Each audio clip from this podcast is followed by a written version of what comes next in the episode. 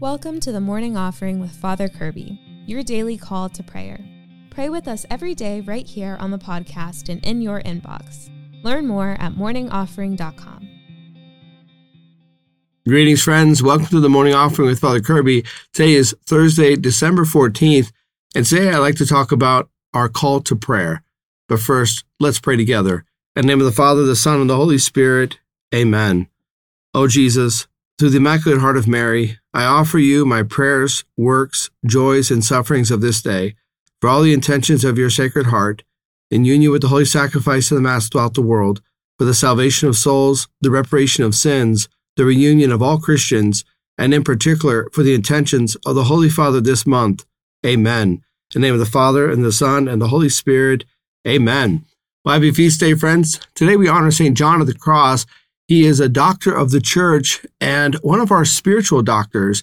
He spoke and wrote a lot about our call to mystical prayer for union with God. He exhorted us as baptized Christians to pray. And I want to make sure that as we are in this Advent season, that we're taking some time to give some focus to our life of prayer. Are, we praying as we ought? Are we allowing the Holy Spirit to pray through us? So oftentimes we can get stuck in our set prayers and set prayers are very important. They're part of our tradition. They help us in our discipleship. But there is a time when we have to move beyond the set prayers. We still keep them, but we also just open up our hearts and we just start speaking to the Lord as a friend. We speak from heart to heart. We, we tell the Lord what's, what's going on in our lives, what we're afraid of or what we're hoping for, what gives us joy. We're describing our anxieties, our concerns, maybe our frustrations or even our anger. It's so important that we just begin to speak to God that we have this spontaneous openness where we're speaking and listening to God, really dive into the call to prayer. And St. John of the Cross, of course, exemplified that. He received so many powerful spiritual gifts in the spiritual life. And, and maybe God wants to give us some of those. And, and by opening up our heart, by praying, we can find those similar gifts in our own lives.